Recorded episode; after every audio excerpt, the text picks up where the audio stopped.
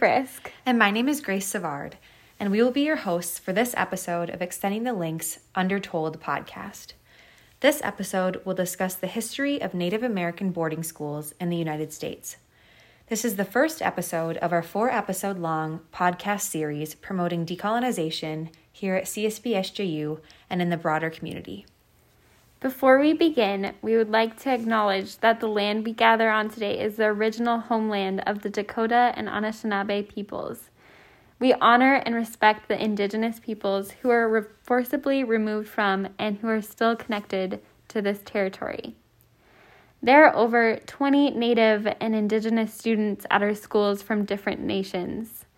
Saint Ben's Monastery and Saint John's Abbey used to operate boarding schools for Native children.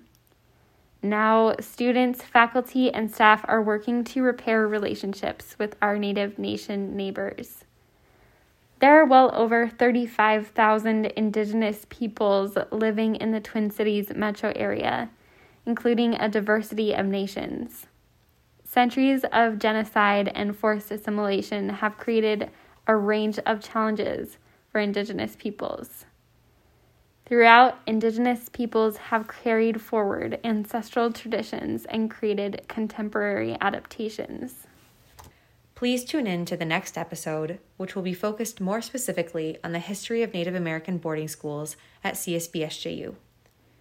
We open up this podcast as a space to discuss ways in which we can support Indigenous people in our area.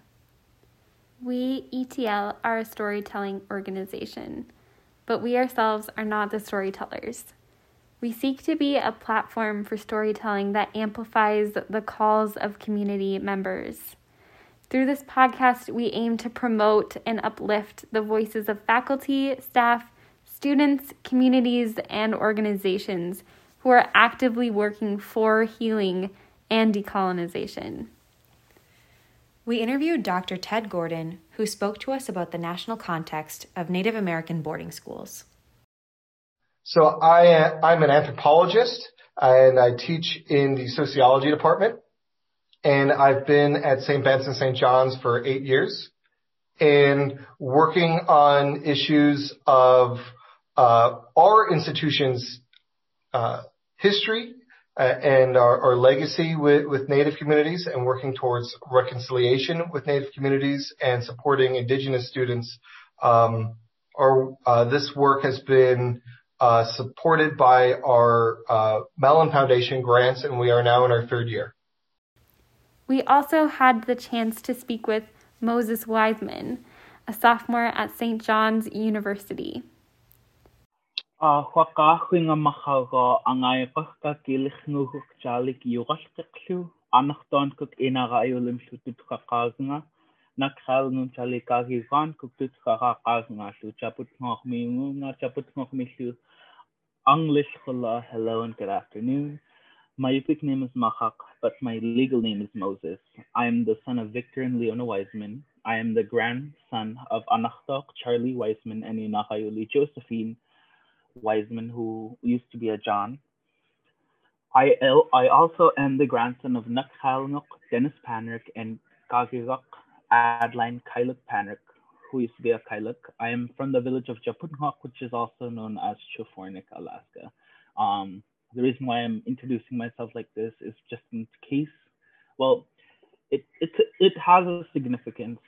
Like, people who speak Yuchden will know Um, my lineage and how, and then they'll figure out how we'll be related.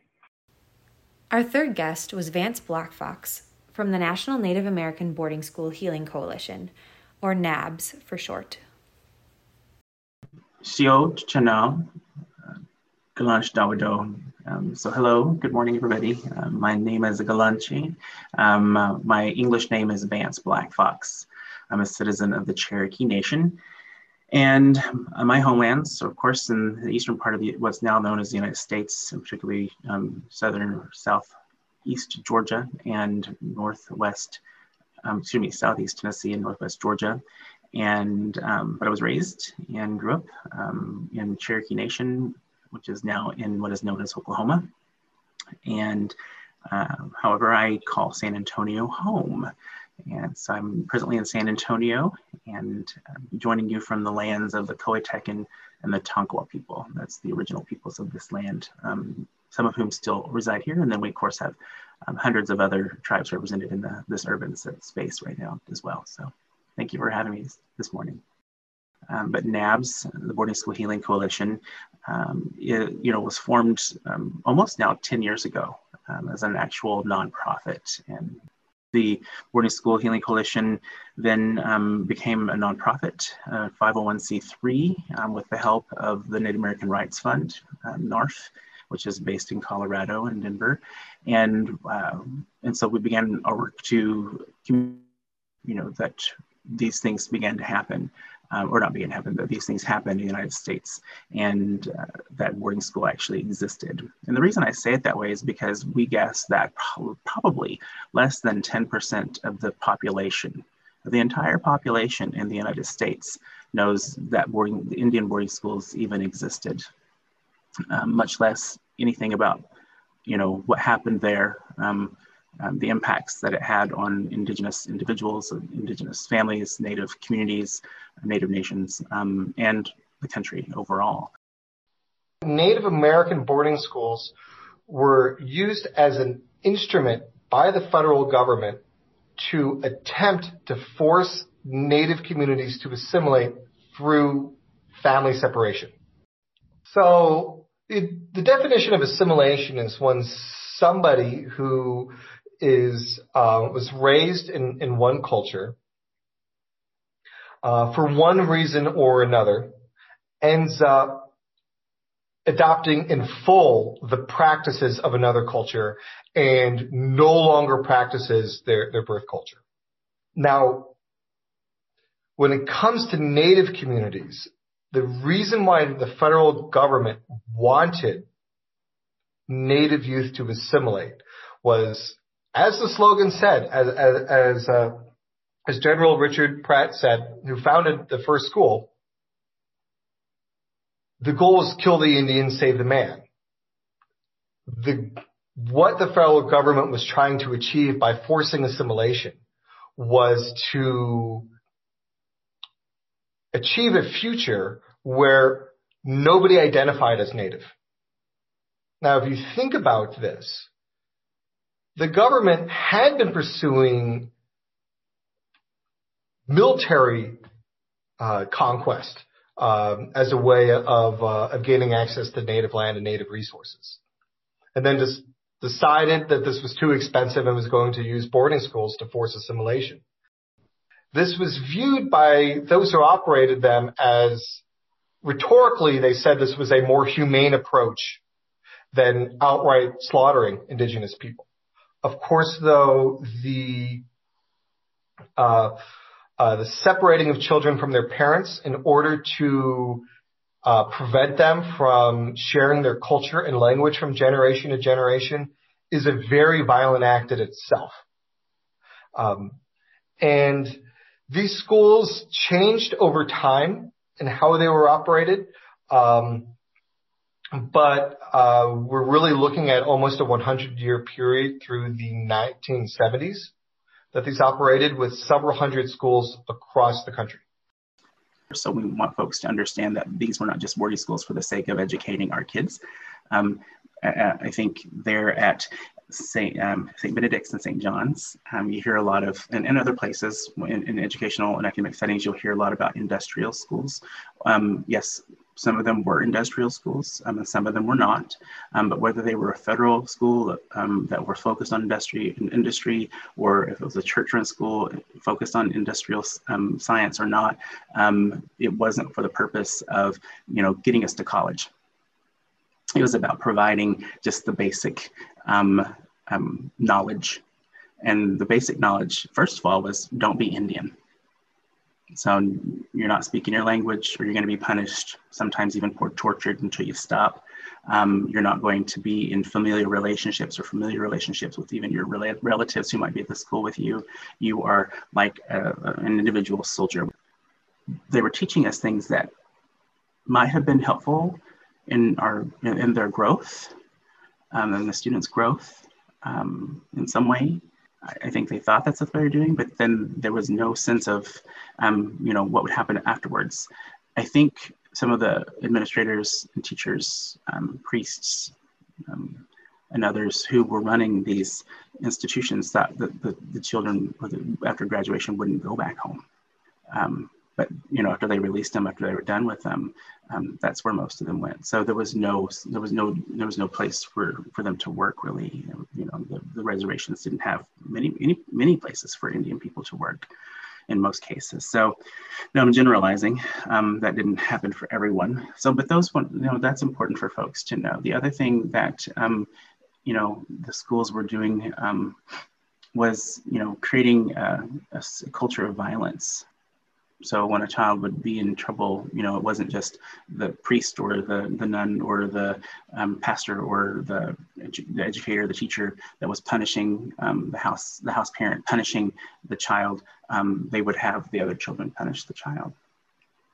And, uh, and so that violence um, that they experienced, that they experienced personally, but also the violence that they lost onto others um, was then carried back with them. Um, and, and that, in addition to being separated from a parent figure or a familial, a familial fig figures, um, caused then a lot of folks not to know very well how to parent once they got home. So when they became adults and had children, they didn't, they, they didn't have that gift or skill um, that had been stripped from them. And so they, what they passed down, they passed down um, their addictions, because that's how they were coping with what they'd experienced as a child, as well as then the violence that they learned um, from white people in these schools. And so um, those are things that uh, I think folks should know, um, you know, um, and, and that's that's very high level. That's not even the details of some of these folks' stories that are just so, um, so heartbreaking and, and frustrating. I would also say that um, it's important for folks to know that um, there were three hundred, and what we know now for sure, there were three hundred sixty-seven of these schools. Kids were so desperate to, to leave the school and to get home, they would attempt that. And I know I know the stories of my own grandma, you know, who was who went to boarding school and attempted to run away a couple of times, um, you know, um, but she was young, she was early teens, and whether she was by herself or with others, you know, it was scary. And she was only like fifty miles from home. Um, and so she would turn around each time, but she attempted. Um, and, and I think, you know, a lot of young kids did out of that desperation. So those are some things that I think that folks, you know, should be aware of.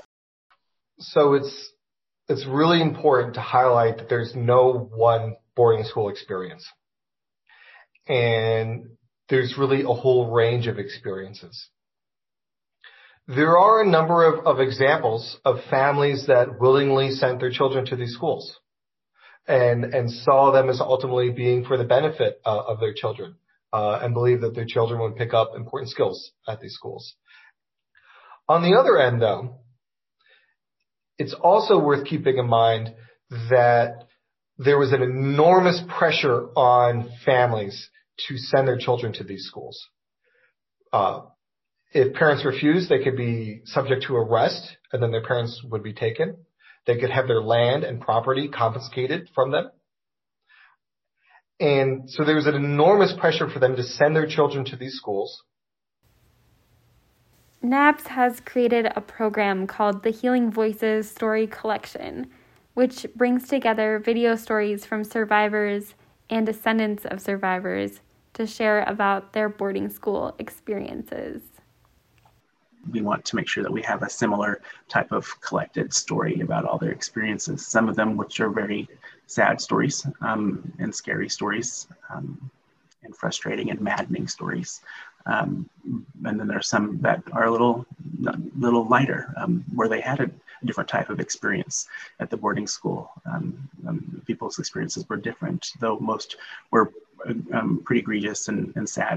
Um, there were some that actually had um, good experiences. That doesn't eliminate the fact that this whole process was a system, right, to eliminate and alleviate um, our culture and our identity and our relationships with our tribal culture or tribal community and our land for the sake of getting our land, right, again. Um, but, um, but certainly um, honoring the story, no matter what perspective or what tone or um, outcome or result that might have had on that particular student or now survivor. So we cannot understand our own institution's history. Um, the schools that we, the, the, the boarding schools that at Saint Ben's and Saint John's, we inherited the, the, the legacy from, from these boarding schools. We cannot understand them outside of the national context. It's really important that nobody ever comes away from the work we're doing on our own campuses with the view that this was something that just Saint Ben's and Saint John's did. It's something that's, that was unique to us, uh, or that, um, the monast, the monastic communities developed themselves. That's not at, at all the case. This initiative of using family separation for forced assimilation came from the federal government. Moses Wiseman dedicated a semester to researching the impacts of Native American boarding schools on Indigenous peoples. Um, my research paper was focused on um, the mistreatment of Indigenous Alaska Natives and Native Americans down here and up there in industrial boarding schools. And I feel like I wasn't like, I thought it was just um, a Native people thing of how like you feel, you feel for others, like you can, you'll, you, you feel their pain. And learning about the history of what, what my people went through was very um, traumatizing, and it's it's hard. It's it's sometimes hard to talk about when it comes to like how badly that they were treated. Um, most boarding schools down here, I know that they were treated very very badly. They were separated from their families. I was as I was doing my research down here, um, like I would cry like once I found something out. Like I have a very close connection with both of my parents, mostly my mom. Like me and my mom are like very, very close. Like I'm very open with her. And when I, I found a source with N P R saying that, um, that this person was taken away from their mom at a very young age and couldn't even go anywhere because until he was eighteen. And uh, I also found out, uh, like before I, before I even came here, like I did not know that, that, Um, our campuses were industrial boarding schools. Like I didn't know that at all until I met Ted, Ted Gordon, who um, who openly discussed about this, and I was like, thank you so much. Like, like I feel like like there was a there was something like in me that felt so relieved that there's actually people out there that want to know about Indigenous people and how they suffered through this whole um, industrial school process. I chose that topic because I felt like I I was the person, like, I don't know. I feel like I was told that I needed to talk about it. Like, I don't know. It was like just something in me that like triggered like a spark. Be like, and I feel like, I don't know. I feel like like my ancestors were telling me like, you are like in a P W I, you are in a predominantly white institution that does not know that the campus was an industrial boarding school. And I felt like I needed to, like, I feel like I was the, I was the gateway. Like I was the person holding the key to open this gate to like, like to touch on this subject, even though like it may, it may be, it may have a, like a very, very bad reputation of in a bad history. I wish I was able to like go back in time and um, learn a whole different, um, like I wish I could know how to like speak in Dakota and understand what they were, what these, what these Native Americans were going through, because I know it was really, really bad. I just want like the whole community to know that the land that we're learning on was, was a very traumatic history, and it was a very harsh time. And um, I just, I, I feel like I just want people to understand that the land that we're on does not belong to us. The land, like, we're in some cases, we're borrowing this land, but we need to acknowledge the fact that this land that we're learning on is not ours. It belongs to, I, I think it's the Ashinaabe, Anabashi tribes. One reason why it's really important for Americans to become educated about this history is a lot of disparities that exist today between Native and non-Native Americans are rooted in this history. This history of boarding schools is a big part of that. Now, when it comes to today, as a society, you know, the, the United States, um, having conversations about how do we address the disparities that, that affect, that affect different groups. Uh, how do we actually achieve the goals uh, of equality and justice that we aspire to? It's important that everybody has the facts and knows what caused those. I mean, we can't just like tear down all of these buildings and be like, oh, here, here's your land back. We can't just simply do that because we're now in like the twenty-first century where where where we're just already here. And I feel like we need to acknowledge the fact that we're on native native territory, and we also need to respect respect the practices that used to be done on the, on the land. Like I used to always be told, if you if you like feel the ground, the ground has its whole spirit. We believe that sharing stories, um, one will not only beginning in the beginning of sharing stories will not only help the individual, right, the the survivor. Um, begin their healing journey, but also it will assist with the healing journeys of many others who also might be survivors or descendants, because descendants also are having to heal from that intergenerational trauma that happened because of people's attendance at boarding school or forced attendance to, at boarding school. Um, and um, so, so telling those stories certainly contributes to that, right? Hearing stories contributes to that, but also um, these stories, I believe, will also be, begin, be the beginning of the healing journey that needs to happen for non-Native people um, um, throughout the United States, uh, whether they were connected to a church or to the federal system that were, were part of that, whether they were complicit or not. We all are responsible for knowing this history, uh, which is American history. Um, and so, but I believe that in addition to that, it will begin that journey of healing for all of us. And I think that that's vital and, and quite important. What I would like everybody to know is not just to learn from this history and, and know about it and know its impacts, but to know that there's so much more to gain in uh, in addressing this past and and, uh, and and finding ways to work towards reconciliation. There's so much more for us to gain. And there are real meaningful opportunities to do uh, important work that moves the needle towards greater equality. So it's always important that when we talk about this history, that we pair it with some of the really exciting steps that people can take.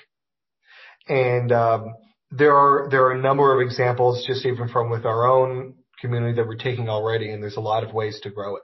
Um, but what it starts with is really asking the communities that were affected, in this case, asking indigenous communities, uh, you know, sitting down with them, listening to their stories, and and listening to them describe both the gifts that their community has and also the needs and challenges that they face. And then recognizing the opportunities that if you're coming from a privileged background or at a privileged institution like like our own institutions, understanding the ways in which the resources we already have can um can be mobilized to serve those needs. And so that's what I want everybody to know. I mean, that, that's that's kind of the perspective from here at Saint Ben's and Saint John's, but if we can do this, this can be done everywhere, um, uh, all across the country. And so addressing the past and addressing some of the more difficult and painful parts of a, of a community's past can be a really, really positive thing that ends up being a win-win for everyone.